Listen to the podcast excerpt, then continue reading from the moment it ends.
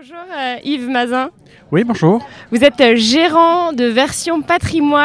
Euh, alors nous sommes à la deuxième édition des Rencontres au Cure, des rencontres importantes pour vous.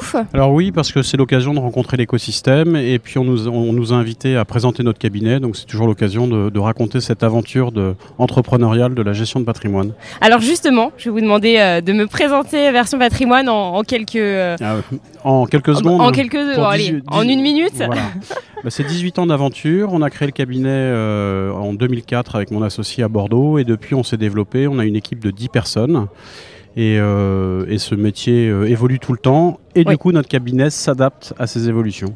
Et alors là, les dernières évolutions, est-ce qu'on peut dire que c'est depuis euh, la crise du Covid ou il y en a eu encore depuis ? Alors les évolutions, il y en a eu plusieurs. Il y a déjà eu cette, euh, ce rouleau compresseur réglementaire qui, est, euh, qui a vraiment modifié nos façons de travailler et sur lesquelles il faut, euh, il faut en permanence euh, inventer, évoluer pour ne pas être dépassé par ces, ce, ces, cette force réglementaire dans le ouais. parcours client. Il y a l'enjeu de la digitalisation qui est au cœur de notre métier. Et puis dernièrement, il y a tous ces phénomènes de rapprochement de cabinets, de fusion qu'on observe, qu'on ouais. regarde. Voilà. Et quand vous les observez, justement, vous vous dites... Alors, il euh, n'y a pas de position tranchée. En fait, il est important que chaque cabinet exerce son activité comme il l'entend et par rapport à son A D N.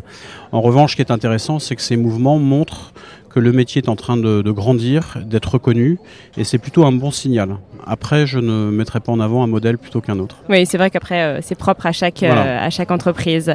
Eh bien, merci beaucoup, euh, Yves Mazin. De rien.